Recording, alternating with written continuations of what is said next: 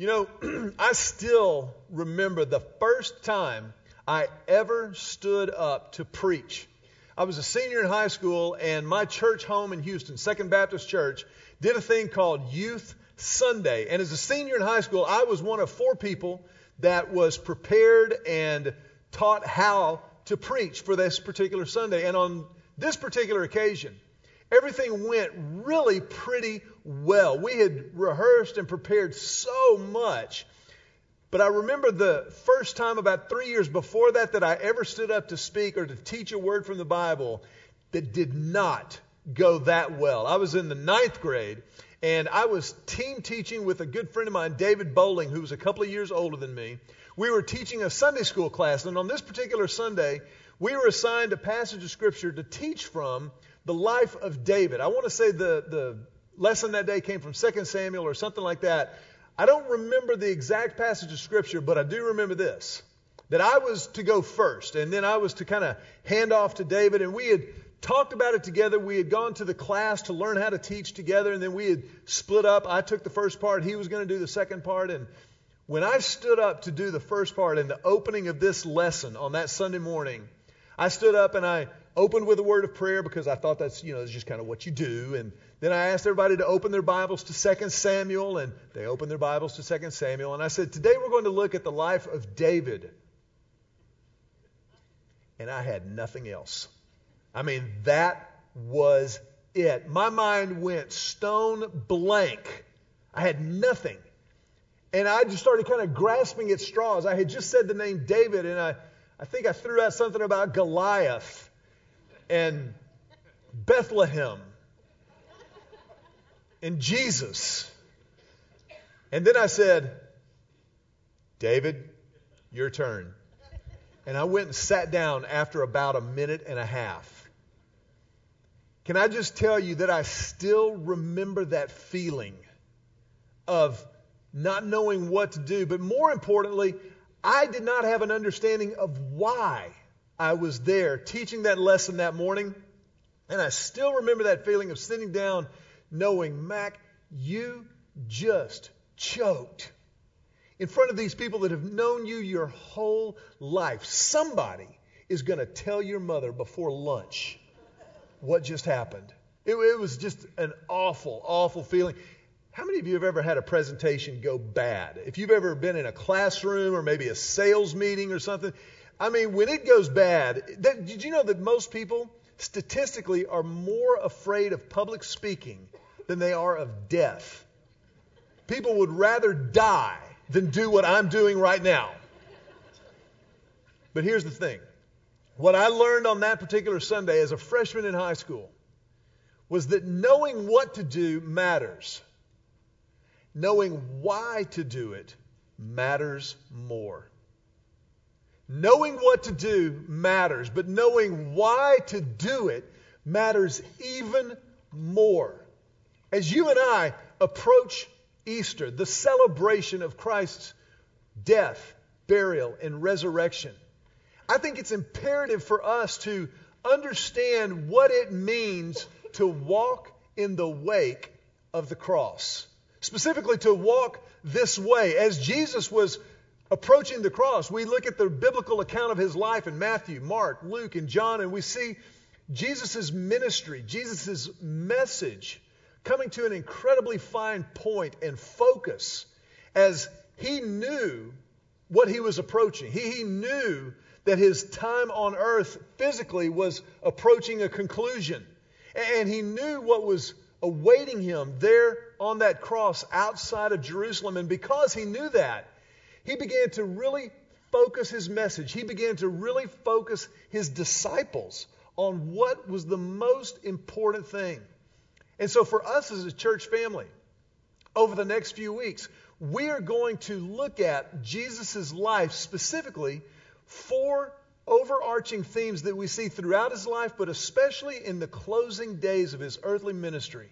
Four themes that we see really and truly brought home. Now, when I say the word theme, some of you kind of get a little wave of nausea and cold sweat because you think back to English class. You know what I'm talking about? Where, where the teacher, how many of y'all remember those tests or papers that you'd have to write where explain the theme of A Tale of Two Cities? Anybody remember that? I do. My mom was an English teacher, so every time I got to those tests, there was a little added pressure for me. But when we talk about a theme from Jesus' life, we're not just talking about an academic pursuit. We're not just talking about something to understand intellectually and be able to regurgitate. We're actually talking about an example to follow a message to mimic, if you will. And to get at this, I want to just go specifically to a moment in time as kind of the foundation for this entire series. It's found in the book of Mark. In Mark chapter 10, the Bible describes Jesus as he's approaching Jerusalem, just before his betrayal, arrest, crucifixion, and resurrection. In Mark chapter 10, the Bible says this, talking about Jesus and his disciples. he says, They were now on the way up to Jerusalem, and Jesus was walking ahead of them. The disciples were filled with awe, and the people following behind were overwhelmed with fear. Taking the 12 disciples aside, Jesus once more began to describe everything that was about to happen to him. Now, I'm, I'm going to come back to this passage in just a second, but briefly, I think that one verse describes really well what it ought to look like to be a follower of Jesus. What it looks like for anybody who would say, I am a Christian. I have definitively placed my faith in Christ. I have definitively decided to follow him. That's what a disciple does. We think of a disciple as somebody who kind of, you know, learns and sits in class and takes notes, but in reality, a disciple is one who follows. And you see this right there. Number one, they were on the way up to Jerusalem. First of all, every single one of us is on the way somewhere. Look at your neighbor and tell him with passion and enthusiasm, you're on the way. Some of you didn't use the right inflection. I said, you're on the way. Everybody's going somewhere. I'm curious this morning, how many of you are going to work outside the home tomorrow? Let me see a show of hands. Maybe you're going to school tomorrow. You're on the way somewhere. The Christian life is designed to be lived out, to be expressed on the way wherever you're going, whatever you're doing, life with Christ is about following Jesus. You're on the way. But what does the Bible say there? They were on the way up to Jerusalem and Christ was walking ahead of them. See, here's where I get in trouble. See, see if this resonates with you at all. I get in trouble because a lot of times I decide what I want to do and then ask God to bless it after that. Does anybody else ever wrestle with that? Can I just see a show of hands? where I kind of decide, you know what, God, I'm going to do this. And I run down that road and I work and I plan and I scheme and I get going and I worry and I fret and I get stressed out. And then I say, oh, God, if you would please come along and bless what I've just decided. Lord, please do bless my mess. But that's not the picture here in Mark chapter 10. The disciples were following behind Jesus. They were walking where he was already going. Jesus was ahead of them. But then what does it say about the disciples? They were filled with awe. Filled with awe. I think filled with awe is one of the primary reasons Jesus spoke so emphatically about the need for us to have the faith of a child. Because, you know, it's kids who have no problem with awe. Kids are the ones who are like, oh man, it's Tuesday. And it's grown ups who are like, oh, a baby was born. That's so lovely. But to be filled with awe. I remember when I was a kid, I was about six years old, and we went to visit family in deep South Louisiana, and my Uncle Rex had a farm outside of town. Now, town was Eunice, Louisiana. Has anybody ever heard of Eunice, Louisiana? Both of you get bonus points. It's a small town. But Uncle Rex had a farm outside and he had a few cattle and a few horses. But on this particular Saturday morning when we were there, one of his cows was about to calve. And she began to go into labor while we were there. I remember my dad going into the stall and helping to deliver this calf. And six years old, I just sat, just sat there against the, the barn wall and went, How many of you have ever seen an animal, like a, like a big animal born? You know what I'm talking about? You're going to be filled with awe the first time that happens to you. You are never the same. Was, fast forward about 20 years, I remember having the exact same experience when Emily and Joseph were born. There in the delivery room as Julie is giving birth. I mean, it was just, it's mind boggling. But to be filled with the awe of God, to, to, to take a moment on a regular basis, maybe daily, and really ponder the goodness of God. What, he, what He's done for you, who He is, His majesty, His immensity to just, just be blown away by the character and the nature of God Almighty. I want to teach you a word this morning. It is the Hebrew word chesed. And, and it's really kind of fun to have said it. When you say chesed, you get that little phlegm ball in your throat. So I want you to say, kind of work that up a little bit. Don't let it go out, but just kind of work it up a little bit. And on the count of three, we're going to say chesed together. You ready? Everybody kind of. Here we go. One, two, three. Chesed. Very good. Y'all just smoked the 930 crowd. If you see somebody, you need to tell them that. The word chesed in the original Hebrew means God's loving kindness.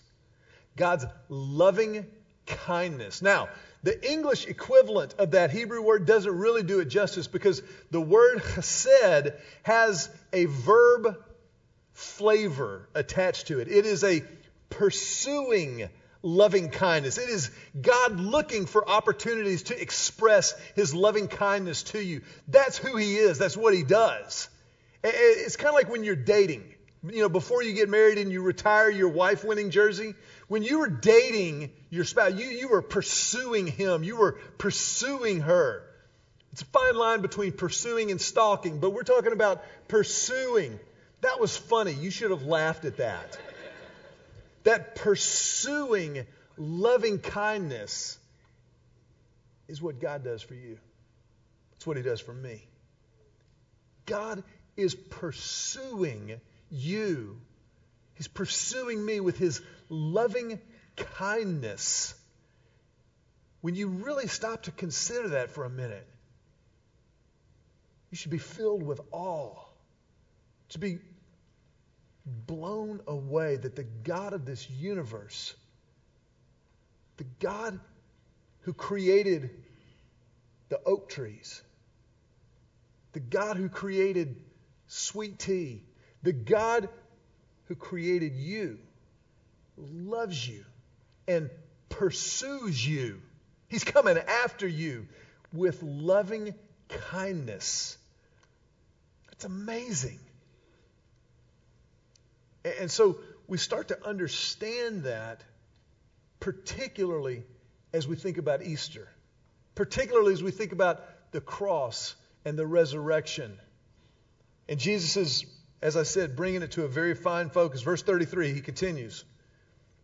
And the Bible says that Jesus said, Listen, we're going up to Jerusalem where the Son of Man will be betrayed to the leading priests and the teachers of religious law.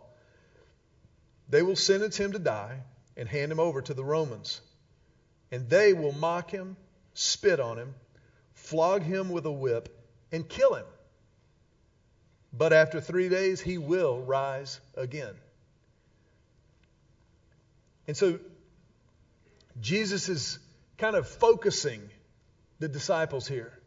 He says, Listen, it's about to get real. Listen, this is what awaits me.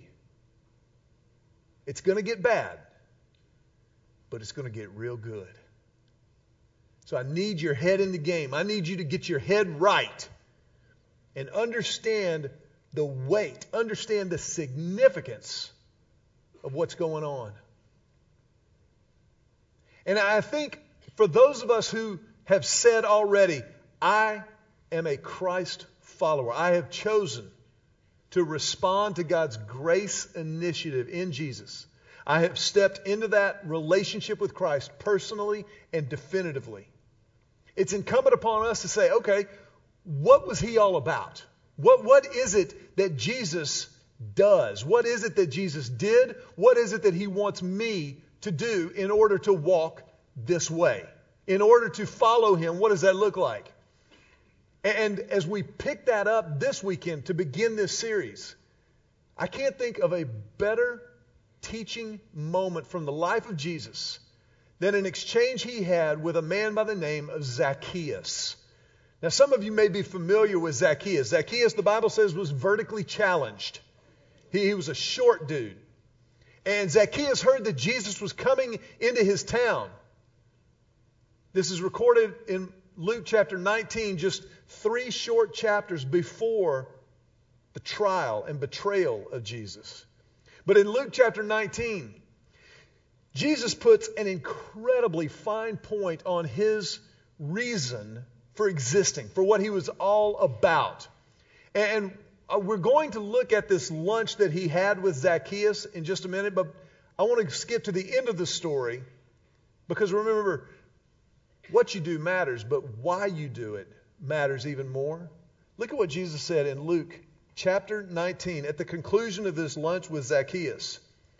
Jesus responded, Salvation has come to this home today for this man has shown himself to be a true son of Abraham. 4, verse 10.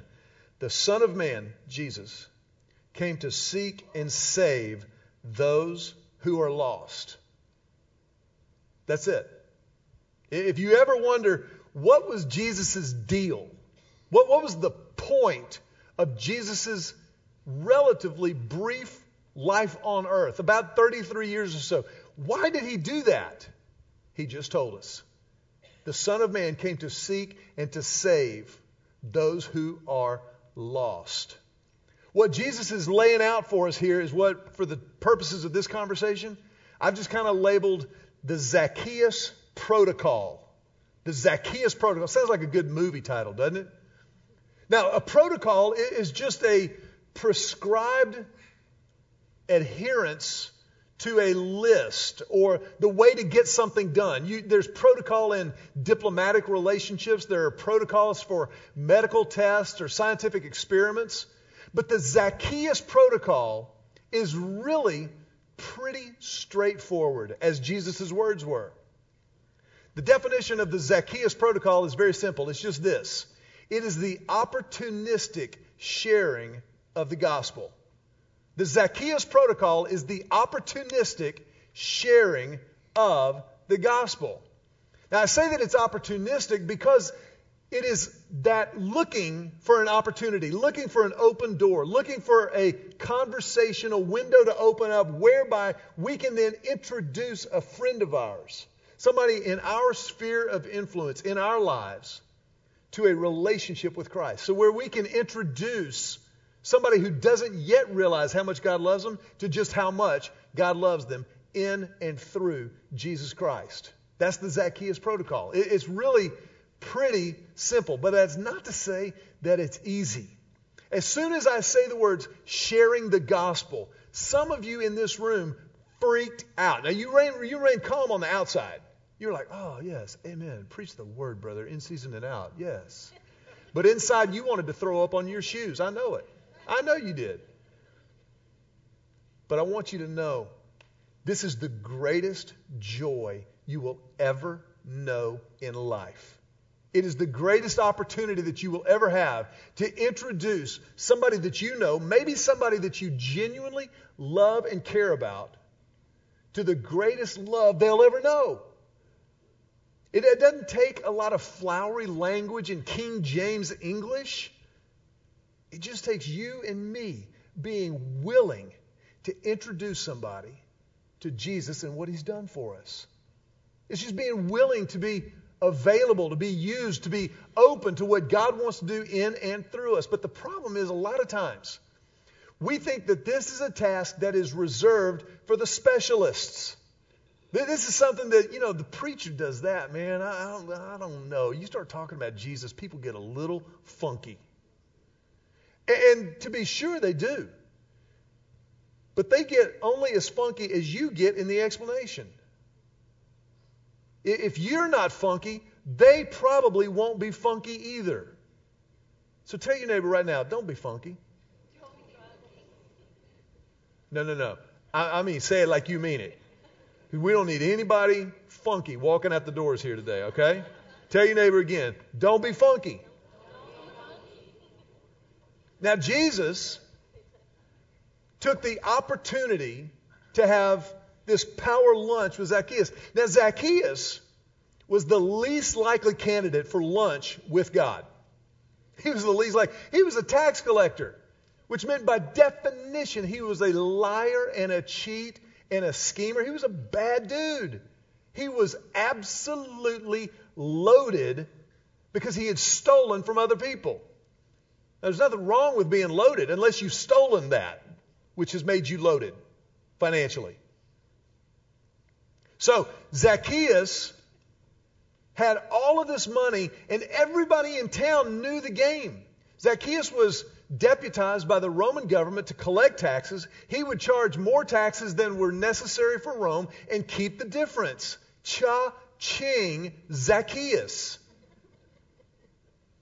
And Zacchaeus hears that Jesus is coming down the road. He's coming to town. And remember, he's vertically challenged. He's like Spud Webb. I mean, he, he can't do it. So he runs down the road and he climbs up in a sycamore tree to see the Jesus thing come into town. And look at what happens. This is beautiful. Luke chapter 19. When Jesus came by, he looked up at Zacchaeus and he called him by name. Zacchaeus, he said, quick, come down. I must be a guest in your home today. And Zacchaeus quickly climbed down and took Jesus to his house in great excitement and joy. That is a great moment in the history of the world. It's a moment where Jesus looks up at the most unlikely cat in town and says, You and I are going to hang out. Let, us have, let's break bread together. Let's have a meal. And Zacchaeus comes scrambling down the tree. Now, why is that? Remember, the Zacchaeus protocol is the opportunistic sharing of the gospel. Jesus sees this opportunity and says, Zacchaeus, quick, come down. I must be a guest in your house today. Jesus was not really concerned about lunch. That, that was not Jesus' main priority in summoning Zacchaeus out of the tree. Jesus' main priority was the gospel. Remember, the Son of Man came to seek and to save those who are lost. Now, when we say gospel, it's critical that we understand what we're talking about because the gospel is unique. There is nothing like it in the world. And the best, clearest way that I know to explain the gospel is John 3:16. John chapter 3 verse 16. Bless you. How many of y'all remember watching Monday Night Football when they would kick a field goal and there was always a guy between the uprights in an afro rainbow wig with a big poster that said John 3:16. Remember that? How many of y'all do remember? Let me see your hands. Okay, for those of you who don't have your hands up, that means that you are under the age of 45, give or take. The rest of us, we, we remember that. Here's the great thing about the gospel you do not need the rainbow wig, you don't even need the poster. But John 3:16 is fairly important. This is what John 3:16 says. John 3:16 says, "For God loved the world so much that he gave his one and only son, so that everyone who believes in him will not perish but have eternal life." Now, these are the words of Jesus. In the Bible, these are the ones in red ink. Jesus says, this is, this is the deal. God loved the world so much. And it's true that God does love the world. He made everything that is in it. But understand that when the Bible says God loved the world, at the head of the list is you. God loves you by name. He loves me by name. He knows exactly who you are because He created you in His image. God loves you. I want you to do me a favor. Real quick, turn and face the person sitting next to you. Just turn and face them and kind of look at each other for just a brief second. I won't make you hold this for long because it could get a little awkward. But I want you to just look in the eyes of that person real quickly and just tell them, God loves you. And now tell them this. No, I mean it. Okay, now that's great. You can, if, if you don't know that person, it's kind of awkward. Turn back around and face me. Now turn and look at the person on your other side who is obviously choice number two.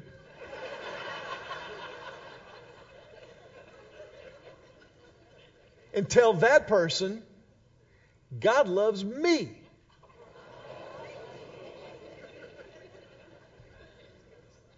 Now, that, that's, you know, some of you maybe just made lunch plans. I don't know, but, or at least you have a goal in mind. But we can't skate over that. God loves you as is right now. Period. You know, whatever mistakes I've made in my life, and there have been a lot of them, at least one thing I know that I did well. I married way up. I married a woman who loves the Lord more than she loves me or anything else. I married the most amazing mother that I didn't even know to ask for when I was asking for a bride.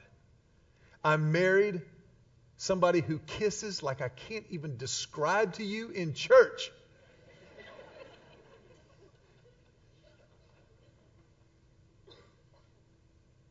I married well. I married great, actually. I mean, like stupid great. How many of you ever wrestle? I do. I'm, my hand's up already. How many of you ever wrestle with self doubt? Let me see a show of hands. If you ever kind of wonder, I don't know if, i if I can really cut it. I do. Mostly Saturday nights about 9:45. But I always come back to this. Julie loves me. Julie chose me. and as great as that is, it pales in comparison to the fact that God loves me. God loves you. For God so loved the world. How much? God loved the world so much that he gave his only son, Jesus. When the Bible says he gave his son, it's referring to Easter. He gave Jesus to seek and to save those who are lost. Jesus is that opportunistic loving kindness coming after us, but he is also the one who provides the forgiveness of our sins necessary to be restored into a relationship with God we were created for in the first place. See, my sin, your sin, messes that whole thing up. God's perfect, we're not. And so that disconnect is something we can't fix on our own. I, I can't earn God's favor. I can't do enough good things to make him forget the bad things. He's still God. He is still morally pure and flawless. And, and so, in that context, in that reality, something's got to give. Or in this case, someone had to give. God gave his only son so that whoever believes in him would never die but have eternal life starting right here and right now. Whoever would trust Jesus for the forgiveness of their sins, whoever would accept and appropriate what he did for them on the cross and in the resurrection would be forgiven of everything and restored back into a right relationship with God. Experiencing eternal life starting right now. That's why Jesus wanted to go to lunch with Zacchaeus. And that urgency, that urgency is what is going on. The why generates that urgency.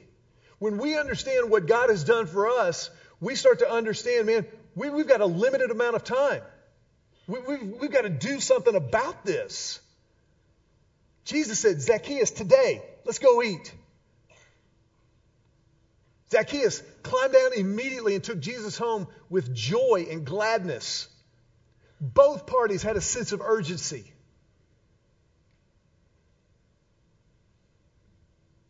Who are you urgent about? Who do you know that you know doesn't know how much God loves them? That's where your urgency needs to reside. Your prayers, your thoughts, your conversations, your meals, your work. The why behind everything that we do creates this sense of urgency. But, say but. This is a big but. But, you got to know something. It's not going to be easy or well received. Tell your neighbor with passion and enthusiasm, buckle up. Buckle up. Because look at, look at what happens as soon as the invitation was extended and received. Luke chapter 19, verse 7. Check this out. But the people were displeased. He has gone to be the guest of a notorious sinner they grumbled. Is that pitiful? The religious folks started to freak out that Jesus was going to eat with Zacchaeus. Here's what you got to understand. Yes, why generates urgency, but why? Our motivation also will create critics. Why will create critics. When you get deliberate, when you get serious and start having fun, introducing people to the greatest love in the world, you will face criticism. There will be people who say, I cannot believeth that thou didst dine with a notorious sinner. The only problem is they're probably not going to say it to your face. But it will happen. Most Christ followers would never, oh, that's not me. Listen, people want to reach people until you start reaching people. You know, I'm going to say that again because that'll tweet and preach. People want to reach people until you start reaching people. There would be people who would come into our service and they're not going to be down with it. That's fine. That's okay. There's some great churches around that would never dream of baptizing Aerosmith. They're lost. That's a great lick. I love that. But anyway, why do that? To communicate with people where they are so that they don't get left where they are. And when you do that, you're going to create critics. It's going to happen. People will grumble. I don't know if you should go there. I don't know if you should hang out with her. I don't know. Now, let me say this too. We're not talking about dating. Dating is not supposed to be a mission field. Pastor, that girl over there clearly doesn't know the Lord. I'm going to share. You ain't interested in the gospel, cuz.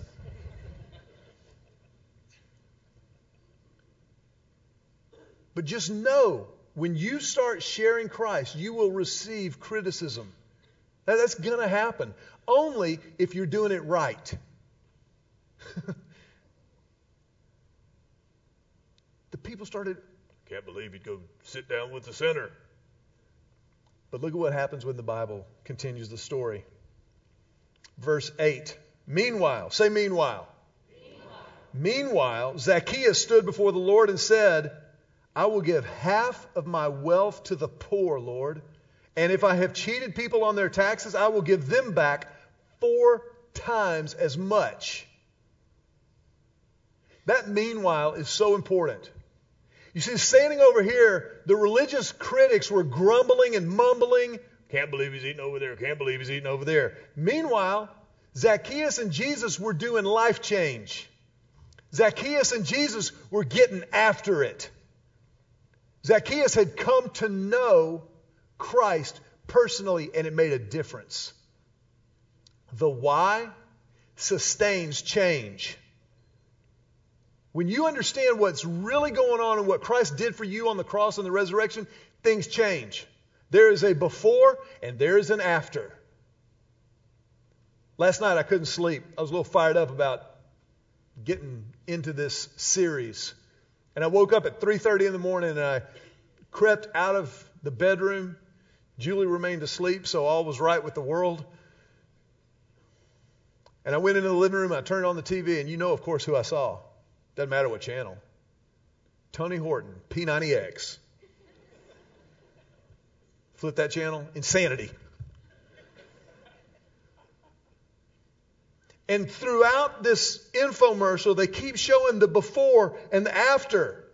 And I love the before and the after pictures. Forget what happens physically transformational. The pictures are taken, usually the before pictures kind of in low light. then the after picture is bright light. And they're just ripped. Before and after.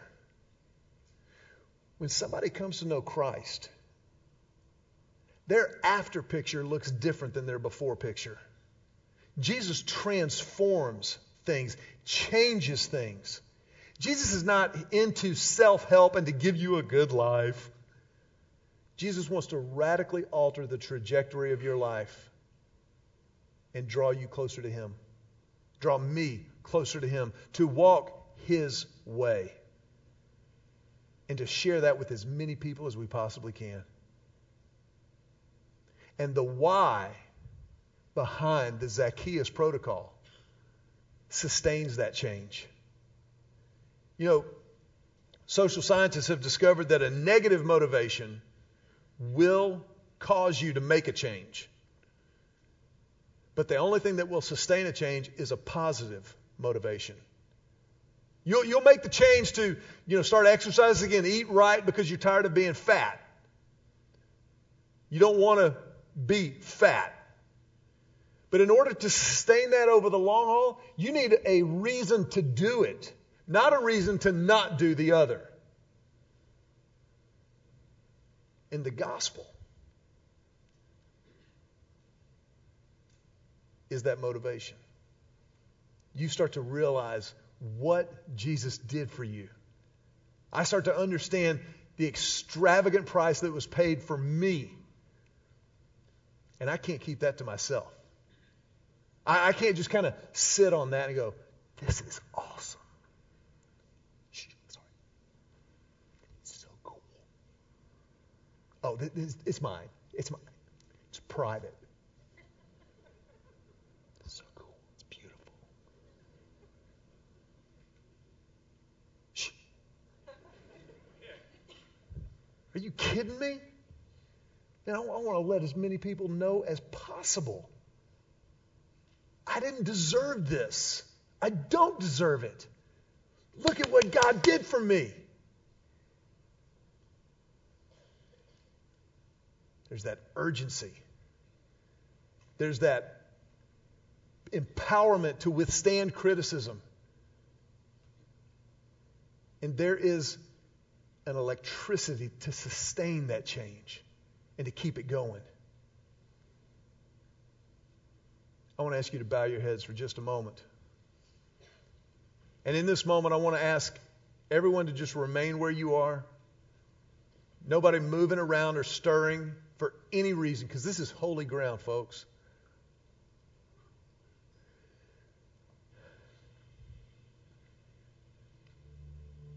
If you're here today and you have never stepped into a relationship with Christ, then as a church, we want to give you that opportunity to respond to that grace initiative that Jesus took on the cross because God so loved you. To just pray right where you're sitting. A prayer of faith and a prayer of beginning. Just silently talking to God in your own words. Just say, Jesus, I need you. I need your forgiveness. I choose to believe that you died on the cross for me and that you rose again from the dead for me. And so I give you my life. From this moment forward, to walk this way with you, to follow you, filled with awe.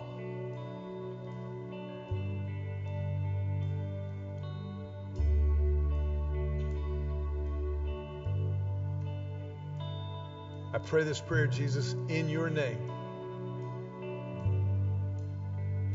With every head bowed and every eye closed for just a moment more. If that was your prayer and you meant it for the first time, then that's the most important moment in your life. It's the moment for which you were created. It's the moment from which God will build every other moment going forward. And so it matters. It matters a lot. It matters eternally. So, with our heads bowed and our eyes closed, if that was your prayer, I want to ask you if you would just raise your hand. And as you hold your hand up high, I want you to hold that hand up high for a moment because you need to make sure that this moment gets marked in your life. To know that you know that you know that this is real. That God's done this for real, once and for all.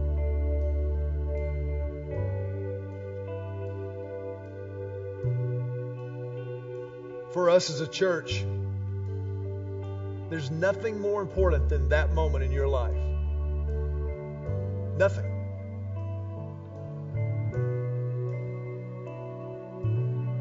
And so for us, we want to be that family of faith for you. As you take the first steps in this new relationship, we want to help. We want to learn from you. And so our family tradition is to celebrate you, to celebrate God and what He's done in your life. As you put your hands down, we put our hands together and tell you, Welcome home.